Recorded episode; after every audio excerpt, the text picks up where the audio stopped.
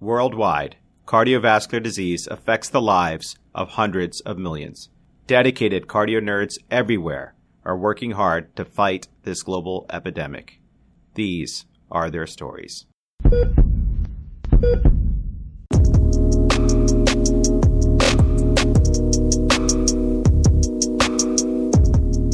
Welcome back, cardio nerds. Amit here. I am very excited to learn more about guideline directed medical therapy today as part of our special Heart Failure Awareness Week series. Joining me today is my good friend and co fellow, Dr. Karthik Telekuntla. Thanks, Amit. Happy to join. So, Karthik completed medical school in the University of Miami. He decided that Miami weather was not up to par, and so later moved to Philadelphia for internal medicine residency training at the University of Pennsylvania. The winters just kept getting colder and colder as he moved to Cleveland for a general cardiology fellowship at the Cleveland Clinic. And fortunately for us, we'll be staying here for advanced heart failure fellowship. Of all of my co-fellows, Karthik was um, actually the first person I met. And I think what we had, what, three or four um, interviews together. That's correct, yeah. It's, uh, it's been so great having Karthik as my co-fellow. Uh, I love learning from him and really excited to uh, dive into today's case. Karthik, what are we doing? So, Amit, thanks for the kind intro. I'm equally excited to be here with you. Uh, we're going to be talking with Dr. Starling today as part of our Heart Failure Awareness Week, and we're going to be specifically talking to him about guideline directed medical therapy in heart failure. Amazing. And friends, before we dive in, just remember this podcast is not meant to be used for medical advice. The views expressed here do not necessarily reflect the opinions or policies of our employers. The goal is simply to enjoy learning about cardiology directly from expert cardio nerds.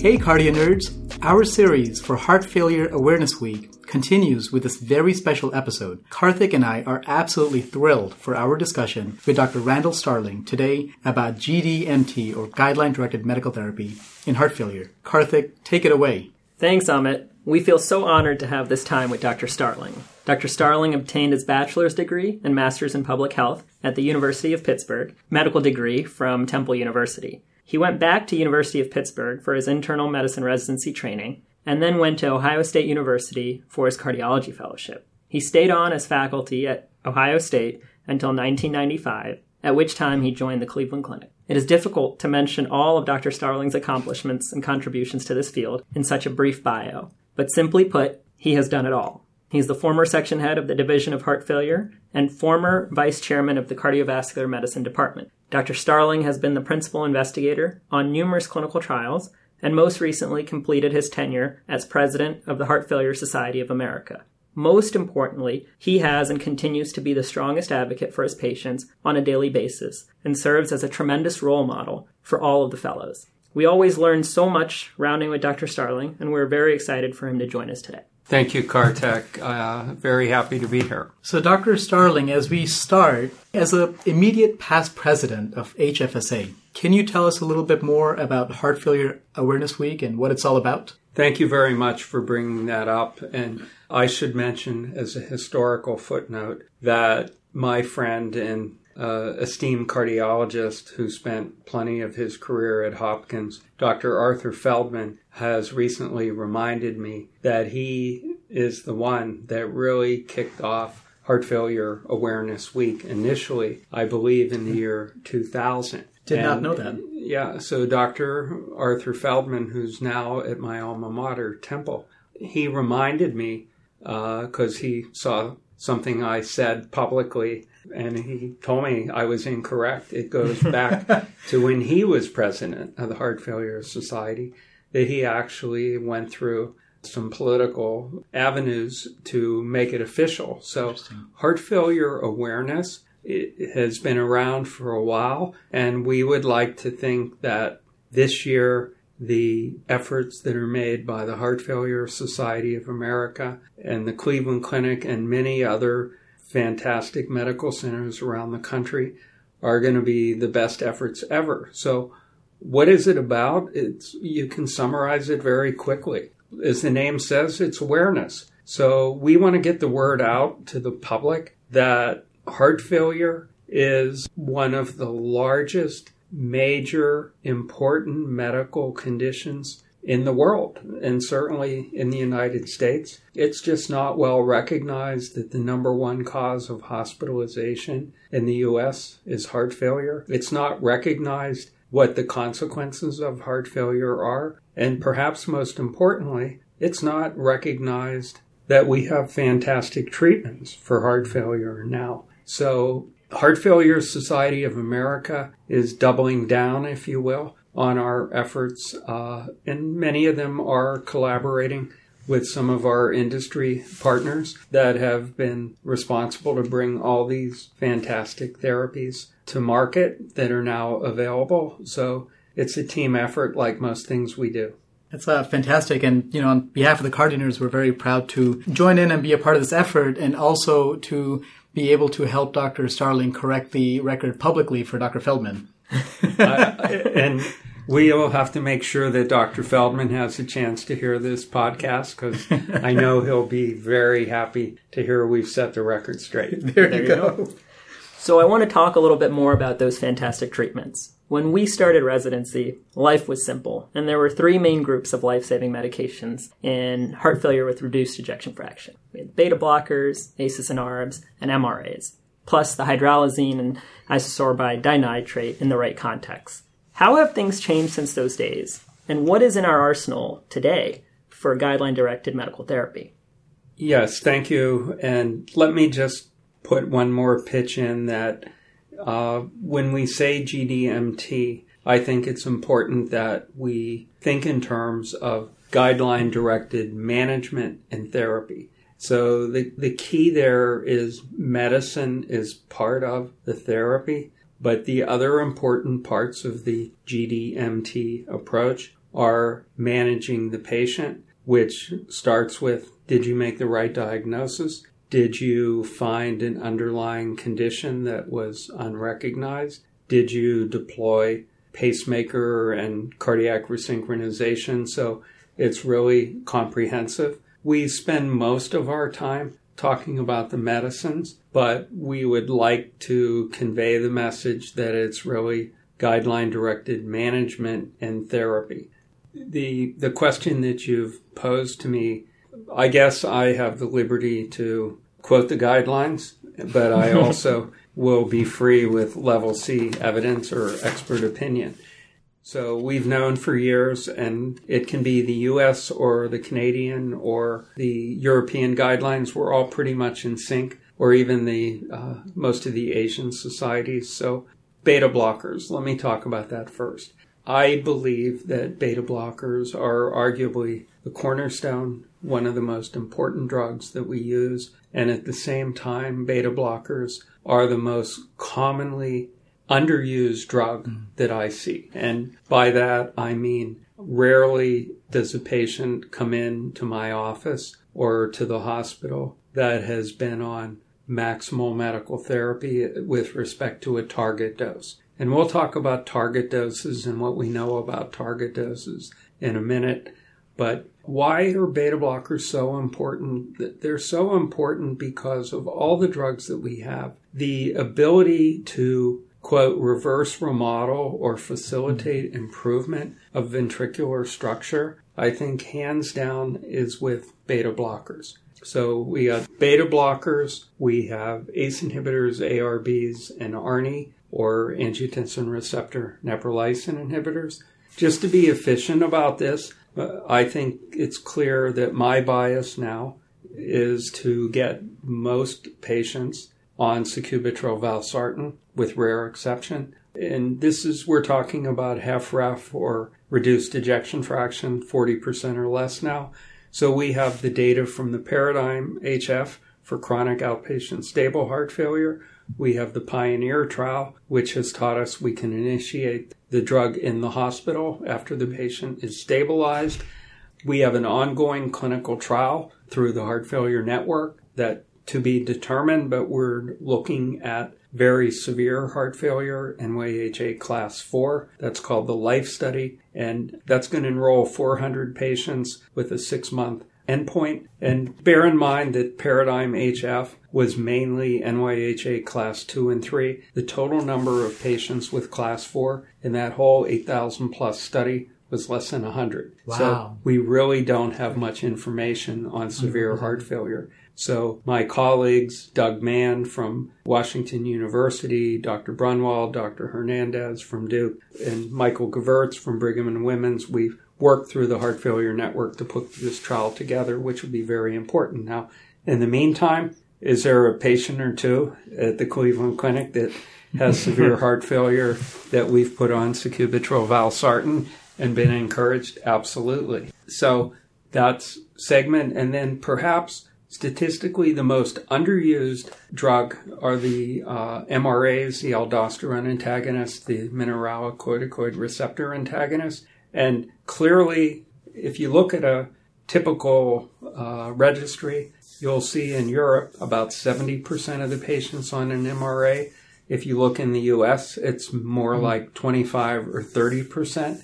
So wow. it's a fraction. Yeah, Americans tend to be a little bit more skittish. And I recently had a discussion with Faiez Zannad when I was in a meeting actually in Dubai. And his comment was he felt, this is Dr. Zinad, who led a lot of the eplerenone uh, outcome studies, that the whole hype over hyperkalemia is over exaggerated.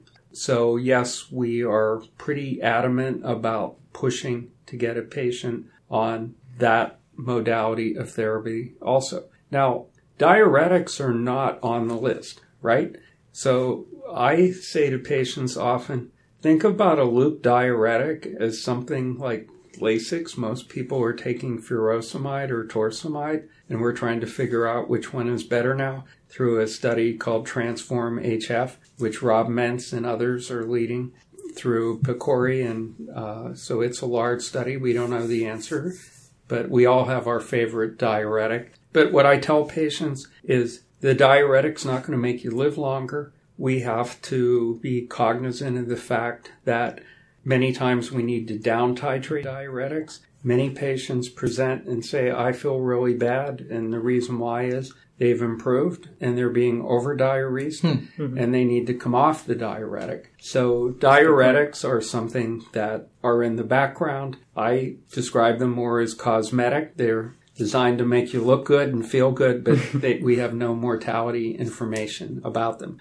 And so um, every cardio nerd knows about cardiac resynchronization therapy. And uh, I have lived through from the first study, the Miracle study, which we participated in at the Cleveland Clinic. So back then, we didn't know whether it worked and we were blinded. And so we quickly learned that CRT did work. And it's important to emphasize that CRT comes on the background of optimized medical therapy. Mm-hmm. So the cardio nerd should understand that if a patient walks in with a nice left bundle and a QRS of 160 and they're medication naive, the temptation is to throw in a CRT. But guess what? Sometimes they do very, very well on medicines alone. And when you evaluate them later on, that QRS may still be wide, it may be narrow, but if the EF is 45 or 50, they're not going to qualify for CRT. But CRT is clearly a game changer. I am a believer in this entity of a dyssynchrony cardiomyopathy. Mm-hmm. Super responders have been well described by our center and others. So it's a fantastic therapy. It's initiated on the background of GDMT medical therapy. And I also would advocate if you have a patient that's a super responder, most of the time they're going to stay on medical therapy in addition. You're not going to remove that background therapy. Thank, Thank you so you. much for the Dr. Starling, and I especially appreciate you broadening our conception of GDMT, guideline directed medical therapy, to management and therapy to include all the device therapies and likely structural interventions that uh, that do play such an important role for our patients. We have so many tools in our toolkit for patients with reduced ejection fraction. What is your strategy for initiating these medications? Do you have a go to for which medicine you start first? Does it matter on the indication if it's ischemic or not? And in general, how aggressive are you with up titrating them as an inpatient versus as an outpatient? What's our practical approach here?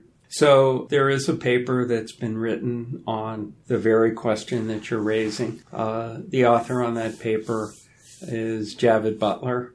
Having said that, I don't know that there's a specific cookbook mm-hmm. on how to do this. So I'm going to give you my approach that has worked well for me over the years. So I think that a hospitalized patient or an outpatient, first off, we would like them to be euvolemic. And I use the word euvolemic tongue in cheek because I could ask both of you to define euvolemia, but if you go to the bedside, I think it's hard to be confident and say this patient is euvolemic. It's like assigning what is this patient's dry weight. Right. That's kind of a, a treacherous yeah. undertaking to make that assignment. Having said that, you look for edema, neck veins, S3 gallop, all the usual things. And if you think the patient's in a pretty good spot with their volume, you may be aggressive if they have plenty of blood pressure and start them on uh, an ACE inhibitor, or an angiotensin receptor blocker, or ARNI right off the bat, and a low dose of a beta blocker. If I'm worried about the patient still having some degree of congestion, I will tend to start the vasodilator, hold off on the beta blocker, maybe give them the MRA at the same time,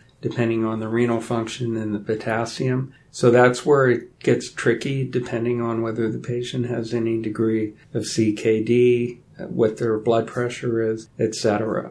I think in the hospital, we would tend again to be liberal with the diuretics and then move ahead with the vasodilator and probably the beta blocker a little bit later. Of course, there's nuances there's patients with uh, raging hyperthyroidism, mm. or sometimes a young patient who's very tachycardic with a non ischemic cardiomyopathy, where you really, I really feel compelled to try to work to get their heart rate down. We may, and they have a marginal blood pressure. It may be a very small dose, and I'm more than content just to get the patient on a low dose of a vasodilator uh, especially a non ischemic, and then I will get aggressive about titrating the beta blocker. Now, as far as how quickly do we do it and what's the timing of that, the conventional teaching, if you go way back to the US carvedilol trials and the studies that were done years ago, now published in the uh, New England Journal, when it was in a clinical trial, we were taught every two weeks you up titrate. It's and a snail's we were, pace. And we were taught when a patient comes in the hospital that's on a beta blocker, you never ever stop the beta blocker cold unless the patient's cold and in cardiogenic shock. But you worry a, a little bit in the background about beta blocker rebound. But if you're worried about the patient, you cut the beta blocker in half and you wean them off over the next couple days if that's what you think is the right thing to do. As far as up titrating in the hospital, uh, I'm clearly more liberal about that now than I was 20 years ago. So if I have somebody in the hospital, I may change their beta blocker dose every two to three days if I think they're very stable. If they're very, very tenuous, I'm very, very cautious yep. with the beta blocker. And as far as an outpatient, I don't think either of you have worked in my clinic, but uh, if I have a patient that I think has got the uh, common sense and the ability, I will write out an beta blocker titration for them to do at home to in- increase their dose every week or two, depending on how they're feeling and if their vital signs are okay. The Entresto or sacubitril valsartan, as you know, uh, again, when we did the Paradigm HF study, which we participated in that here at the Cleveland Clinic, we're doing a titration now in the LIFE study. Uh, those titrations tend to be no sooner than every one to two weeks, uh, where you do the usual assessment of the patient. With sacubitril valsartan or any ACE inhibitor, angiotensin receptor blocker, most of the time the limitation on titration is systolic blood pressure, as we all know. Right. As far as MRAs are concerned, the source data on that's very interesting. So I'm going to tell you something that perhaps you aren't aware of, but you may wonder why did the RALES study look at 25 milligrams of spironolactone? So there's an obscure paper published in the American Journal of Cardiology where a small physiologic study was designed to look at what dose of spironolactone was required to reach sodium balance in patients with heart failure. Hmm. And the dose that was reported in that paper was somewhere around 17 or 18 milligrams Hmm. of spironolactone. So when they designed the RALES study, Dr. Pitt and others, they said, okay, 25 milligrams is the dose that Very interesting. so with an MRA, I personally don't get super aggressive with titration unless I'm dealing with a patient where I'm worried about ACE escape or they're particularly refractory. But most patients in my practice, 12.5 to 25 milligrams of eplerenone or spironolactone. A small percentage wind up on a higher dose. And I do pretty much adhere to the guidelines, which is an important point to emphasize. The guidelines, extremely conservative, suggest that you check potassium 72 hours after initiating an MRA. I try to keep that within a three to seven day window, but we do do that most of the time. Right. And I think you have to be really cautious if you're moving with the MRA as well as the RAS inhibitor at the same time. Dr. Starling, in general, how well are we doing as a country getting people onto GDMT? Karthik, this is a very important question. That is something I'm very passionate about. And uh, when I gave a presentation in Philadelphia last September, I made an announcement. And the announcement that I made was that the Heart Failure Society of America was recognizing that one of their focuses would be to facilitate the optimization of guideline directed medical therapy, specifically medical therapy. We targeted that based on a lot of work, but I will mention the CHAMP, C H A M P registry, which there's now a series of papers that have been published in JACC and JACC heart failure. So the CHAMP registry looked at upwards of 3,000 patients that were at a number of centers in the US. So, what did we find that was particularly concerning? So, this registry told us two very important things. One, what were the percentage of patients that were on these three major classes of drugs beta blocker, MRA, or ARNI, ACE, ARB? And what we found was sobering and disappointing that the percentages were far from 100% and in many cases 60 to 70% for beta blockers and ACE inhibitors. For ARNI, at the time of that registry report, as I recall, the number was around 18 or 20%. And for MRA, it was also uh, a low number. Now, the second part of this is that the investigators looked at target doses. So, what are target doses? So, that information is buried in the appendices of these studies. So, what you find in the appendices are doses of any drug you can think of in heart failure that were the mean doses in the clinical trials. So, for example, Merit HF, which was the source trial for metoprolol succinate, mm-hmm. the average dose in that study was 154 milligrams of metoprolol succinate. Okay, That's Car- pretty high. that's pretty high, but that's why I push for 150 to 200 milligrams. Now we know. Yeah. so you can go back and read that paper. And with carvedilol, it was 25 milligrams twice a day if you're less than 85 kilos. And if you're over 85 kilos, 50 milligrams twice a day of carvedilol, as long as heart rate and blood pressure were adequate. So in the CHAMP registry, they took those numbers as far as doses and they said, We're going to give you a free pass and deem you as on target therapy if you're at 50% or more of what was used in a clinical trial. So, so a very reasonable bar. very achieve. reasonable, very liberal. And what did they find? Again, extremely disappointing that Yeah. very few patients in the US are on target doses. And, and as I recall from the PowerPoint you had sent us, our, our colleagues in Europe and Asia aren't doing particularly better. Yes. So I've looked at a number of studies in Europe and Asia, and that's exactly correct. Uh, so this is a global issue, and it enables people like me and others to get up to the podium and speak and to hypothesize that if we did a better job of using the proven drugs at the recommended doses, common sense would say we would reduce in many ways the burden of mortality and morbidity in heart failure.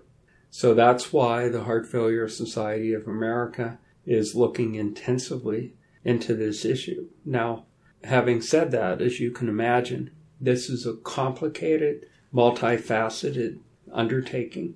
And I think our current president, Biykem Bozkurt, who's from Baylor, she wrote a very nice editorial where she said, we have to think about patient related factors that limit us. We have to think about provider related factors that limit us. And we have to think about payer related factors that limit us. I don't a lot wanna- of aspects to this treatment gap. Yes, absolutely. So I don't want to throw any of our friends and colleagues under the bus, but we've all had a situation where we had a patient that we wanted on a specific therapy where it wasn't so easy, depending on who their provider was, to get approval or access for that therapy, right? Right, so multidisciplinary communication is, I'm sure, so key in coordinating such a multimodality treatment algorithm for our patients. Right. That's very interesting to hear. And hopefully in the future we can do a better job with this. Yes. So let me uh, turn our direction into the inpatient setting. We've all taken care of patients who've been admitted with decompensated heart failure. And oftentimes we're changing their medications around. What is your threshold for stopping or reducing doses of these medications during these hospitalizations? Should we be doing that? Should we be leaving them where they are? Well, uh, Karthik, I didn't expect you to ask me any easy questions. so this this is uh, this We have one coming up later. yeah, uh, this is a case by case at the bedside decision. But I think there's there's perhaps one simple way to, to think about this, and that's to use the so-called four quadrants approach that was described and popularized by Dr. Lynne Stevenson, who's at Vanderbilt, and her colleagues when she was at UCLA in Boston. So, or you can think about the Adhere Registry and Dr. Greg Fonarow, currently chief of cardiology at UCLA. He published a very nice study in 100,000 hospitalized patients where he came up with a CART analysis. So, let me amplify that a little bit. So, the pa- patient one comes in and they're quote unquote warm and wet. So they're volume overloaded. They, we think their cardiac output is fine. You can probably do anything you want to that patient within reason. You can choose whichever arm of the dose study you prefer. Give them a Lasix drip or give them bolus furosemide and give them a vasodilator. And as the three of us know, in our ICU, for example, it's pretty common that we'll be giving something like sodium nitroprusside or oral vasodilators and a Lasix drip all at the same time, right? Yep. So I think you have a lot of latitude. And as I mentioned earlier, if the patient's already on a beta blocker, I'm probably not going to down titrate it unless I think the patient's in trouble. Uh, and let me get to what I think in trouble is. So if the patient comes in and they're hypotensive and they're cool and their lactate is up, then it's a whole different ballgame, right? Absolutely. Granted. Okay. Um, and then we have all those patients that are in between, patients that have CKD, chronic kidney disease.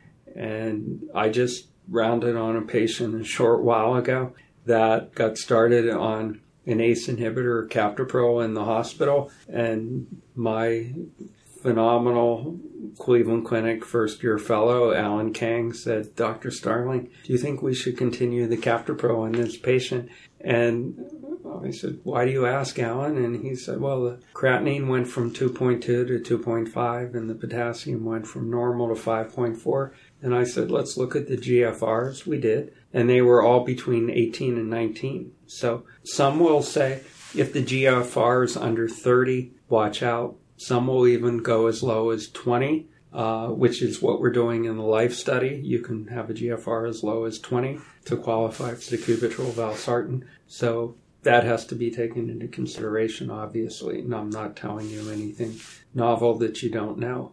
Um, and the CART analysis looks at some simple things like systolic blood pressure, BUN, creatinine, and without quoting the specific numbers, depending on those three numbers, you can see an inpatient mortality from as low as 1 to 2% to as high as 18 to 20%. Wow. And I It think really enough- discriminates the different strata. right off the bat from the Adhere registry.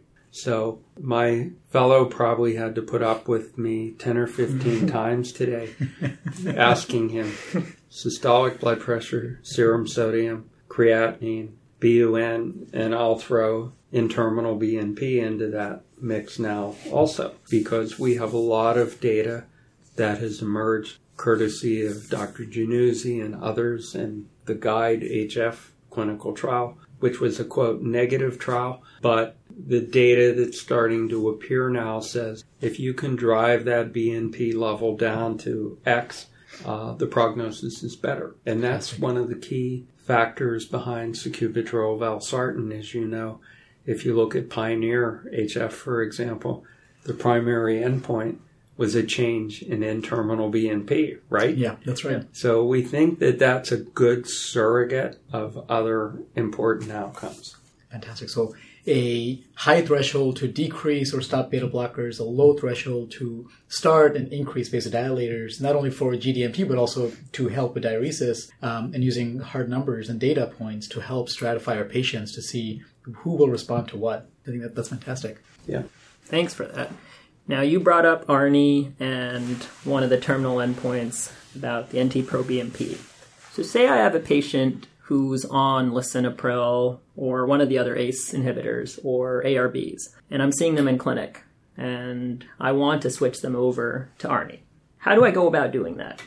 So I think that's a pretty simple undertaking, and uh, there's two two choices basically. One is you get 36 hours off the ACE inhibitor, and you start them on sacubitril valsartan. And there are algorithms that look at the dose of ACE to give you guidance as to which dose of sacubitril valsartan you want to start with. So there's three doses that we're all familiar with, low, medium, and high.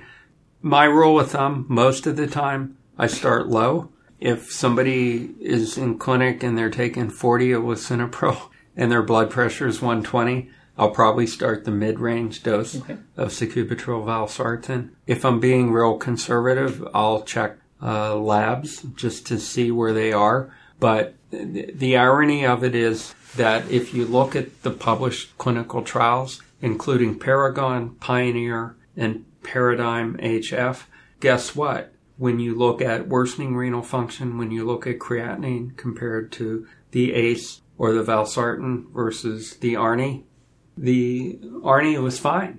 Uh, and in Paragon, the signal would even suggest that there may have been some beneficial effect of the ARNI versus the valsartan. So I think that sometimes sacubitril valsartan, the hype about it trashing the kidneys and you know, leading to worsening renal function, I suggest that people be looking at the patient's volume status and what were the other factors at play because I don't think we have any specific information that the drug is nephrotoxic. And in fact, one of our former trainees, uh, who's a very renowned heart failure specialist in Europe now, Wilfried Mullens, he's starting to publish papers on the renal protective effects mm-hmm. of sacubitril valsartan. So I think there's going to be a lot of important information coming out on that. Yeah, you know, I was just on the heart failure rotation and had such a great time learning from Dr. Mountis and Dr. Taylor, and it was pretty cool to see us be able to go down on diuretic doses and in one case just stop a diuretic altogether with starting ARNI? And is there,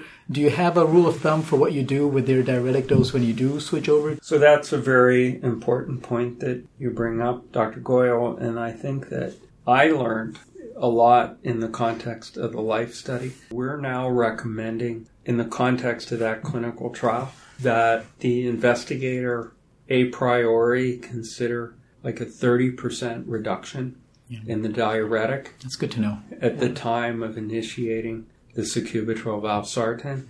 So how does that translate into the real world? So if we used our mock patient that we're using as an example that had a blood pressure of 120 that was on 40 of lisinopril, let's say they're on 20 of furosemide, and I thought they were totally euvolemic.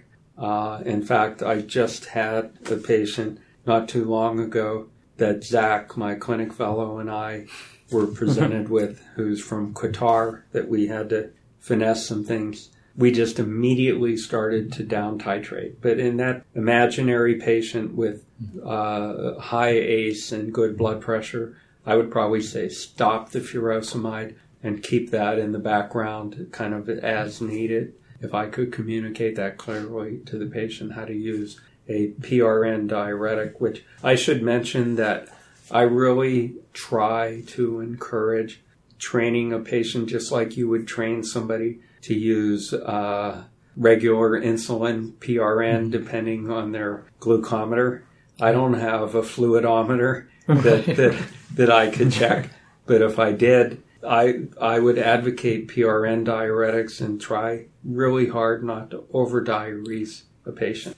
I really like that approach because I think that by empowering them to help adjust their own medications, they probably get more engaged in their own data and numbers and care. 100%. And I would argue that some of the most engaged patients uh, are the types that wind up with internal pressure sensors like the product that we're all familiar with, the CardioMEMS device, that before you know it, patients want to know their readings all the time. but I, I think the key point that you just said is empowering the patient. I think in heart failure, it's so important to educate the patient. It's not about here's a bottle of pills, take these pills. They need to understand why. So oftentimes the patient will say to me, mm. uh, Why should I take spironolactone? I feel fine why should I switch from lisinopril to sacubitril valsartan? And I try to cool, very cool, calm, uh, say to the patient, "Well, I'm glad you're feeling well, but the uh, the spironolactone in a clinical trial reduced mortality by 30%. Uh, sacubitril valsartan reduced mortality by almost 20%. So uh, that's led to some people saying, Perhaps the most to gain are the class 2 patients where they're looking at many years ahead versus the very severe yeah. patient. Time for the curve. You're, you're, you're trying to buy them the survival advantage with a better drug. And sacubitril valsartan, shortly after the paradigm study, we published a paper in circulation with Milton Packer and many of the co-authors that showed in the paradigm cohort, we looked at things like need for transplant, need for LVAD. You're not surprised that that paper said the patients on sacubitril valsartan did not progress at the same rate as the patients that were on enalapril. Yeah, it's a, as good a motivator as anything. Yeah. One of the medications we haven't talked about uh, during this podcast is ivabradine. Can you give us a couple of your thoughts on that? Yeah, so I, I think ivabradine is an important drug. And, you know, Karl Swedberg really led the charge with that drug. And for reasons that I don't fully understand, ivabradine just hasn't taken off in the US like it has outside of the US. And four or five years ago, my colleague Wilson Tang and I, we proposed a study within the Heart Failure Network to use ivabradine. And at the end of the day, um, we got some pushback, and that study was not prioritized. And without mentioning any specific names, uh, th- there was some hesitancy from some of the leadership that, in general, in the U.S., we didn't use beta blockers appropriately. And one of the criticisms that has come out of the ivabradine trials, which I'm not sure that I buy as valid, was that they never optimized the beta blockers appropriately. So, in my own practice, I have some patients now on ivabradine.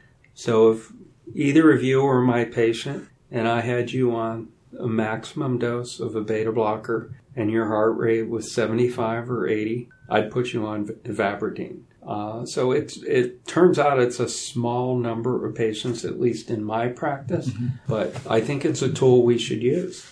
That's great. So we have so much data to support the use of these medications, but what do we know about how different populations respond differently? Um, and do they accrue the same benefits, women and minority groups? So again, really good question. And uh, let me reflect on that a little bit from Paradigm HF. So Paradigm HF I was involved in and the US was looked at to see that we did a good job in addressing the Afro American cohort.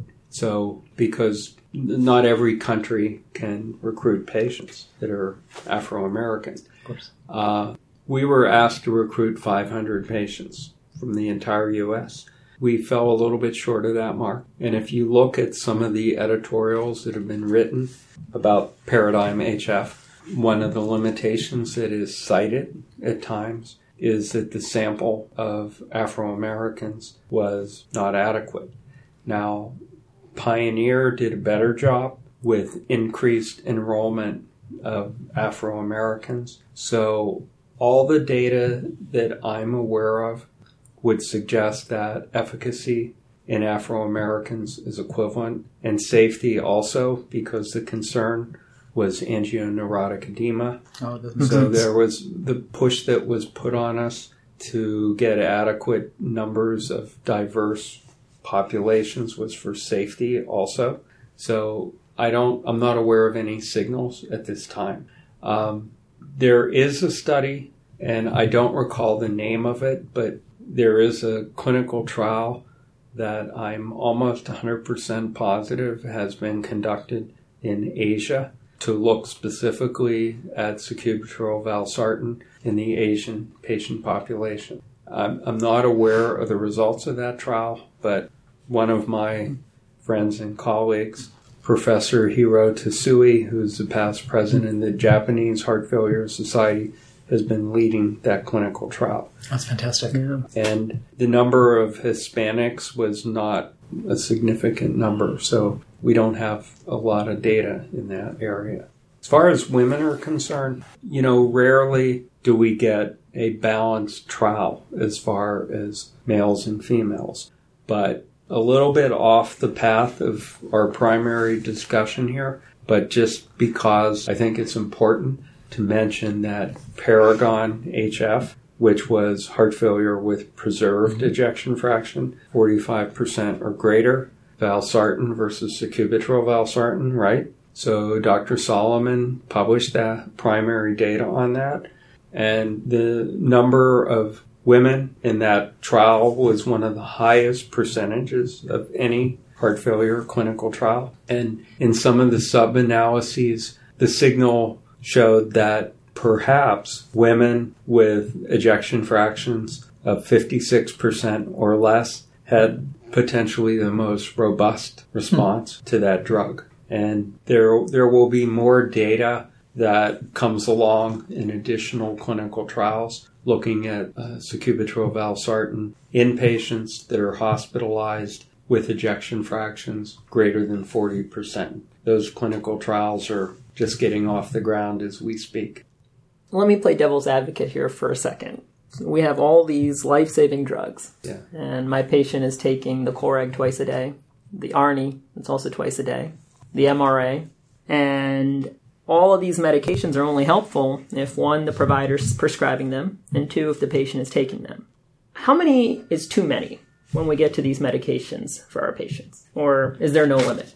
So, Dr. Calaquinta, I thought you were going to throw out the polypill word to me. I wanted to, but I. So somebody asked me that question in Dubai two weeks ago about the polypill. So it's a very important question. And, you know, in a perfect world, we would want a patient to take one pill a day, right? So that is something that I worry about. And especially if a year from now we have another drug, right. an SGLT2 inhibitor, I think that's in the back of everyone's minds. That was a question that I personally asked Professor John McMurray at the heart failure meeting when he was kind enough to present DAPA HF. There, I said, John, we can't get people to take three medicines. What are we going to do? So this is this is a big challenge. I don't have the answer. Attempts at the poly pill in the past by Salim Yusuf when you know Ramipril and other drugs came along. At least in the U.S., it never really took off. But it's an important point that you raise, which is that of compliance. And it does bring another important point up that I'd like to make, which is how do I tell patients to take these drugs? And I've actually learned some very interesting things from our patients with pressure monitors in their bodies. So the rule of thumb to tell the patient is for sacubitril valsartan, don't take anything else, either two hours before or two hours after the drug. Because very common situation is the patient that comes in the clinic that says, gee, I cut this drug in half or I'm not taking this drug. Why? Well, I take my medicines and then I feel kind of unsteady on my feet for an hour or so. Then I say, how do you take them? Well, I take everything and put them in my hand and just pop them down the hatch all at once. So sometimes the simple thing like spreading out when they take the medicines does the trick. And again, as we know, we've all given mm-hmm. all these drugs to people with Swan-Ganz catheters in, right? right? So I've now got a collection of patients that I was trying to titrate their sacubitril valsartan, and the nurses were telling me, gee, their PA pressures are really low, and this and that and the other. So I had to drill down and find out when do you take the sacubitril valsartan? When does a CardioMEMS uh, reading take place? And one of the patients was checking his readings like 20 to 30 minutes after sacubitril valsartan. so yeah. we were getting hemodynamics at the peak effect right. of the drug. It's also very cool that you see that, that correlation in effect. I mean, it's just physiology at play. It's, uh, it's working. Yeah. So our last question for you today, Dr. Starling, is what makes your heart flutter about heart failure? Well, uh, what makes my heart flutter about heart failure is a few different things. And probably the biggest flutter is that I meet a patient, they're sick, they have a low EF, sometimes they're in the hospital, sometimes they're not. And then we embark on a journey, which is optimized GDMT and you wait, you follow the patient, you titrate. Sometimes maybe they had some AFib that you had to deal with and you took care of that. And then six months later, a year later, they're in great anticipation. What happened to my heart? What's my ejection fraction? What's going on? The greatest joy is the day that sometimes in clinic I'll have two or three or three or four patients that day one when I met them, their EF was 20. And I'm sitting there in the office saying, Your ejection fraction is 55%. Your mitral regurgitation is gone and your heart has gone from seven centimeters to five centimeters. That's really cool. And I'll tell you one other quick anecdote. We have a patient that I've been taking care of. He needs a heart transplant. Okay? And long story short, he wound up in our ICU on a balloon pump waiting to get a transplant. 61 days later, last Friday, uh, I get the email. I was actually in another city at a meeting, but Mr. So and so, we have a donor heart. Uh, I was in Houston. That was probably around 8 or 9 o'clock. So about 10 o'clock, I called in to the hospital. I said, patch me through to heart failure ICU, patch me through to room six. So I got to talk to my patient and say, it's happening. That's So- just amazing. Yeah. I mean, there's so many special moments sprinkled throughout medicine and the care of patients, but moments like this just have to be among the top. Yeah, it's uh, and we're we're not here to convince all the CardioNerds to be heart failure specialists, but one of the one of the neat cool things about being a heart failure doctor is the longitudinal aspects of care. So that I have patients now that I've been taken care of for 20 years. I saw a lady upstairs today and she said, Thank you for taking care of my husband. Thank you for taking care of my son. Thank you for coming by to see me today. So it's not just uh, a quick interface, which could be life changer in the case of what surgeons and interventional cardiologists do. But I look at the heart failure doctor as yeah, some of my colleagues would say you're egotistical, but we're we're the general contractor. We're the coach of the team. We're the conductor of the symphony. We need many instruments to play good music. We need help from everyone, but we have to know when to coordinate those efforts, when to bring the right people in. And our focus is on the end result with the patient, of course. Well, that's um, that's just so beautiful, Dr. Starling, and so inspiring. And I can't thank you enough for your time today. I know you're on a busy service, staffing what 32, 33 patients just today, but this was so incredible. We learned so much, and I just I kind of wish I had had this when I started my fellowship. But uh, thank you. Thank you, Dr. Starling.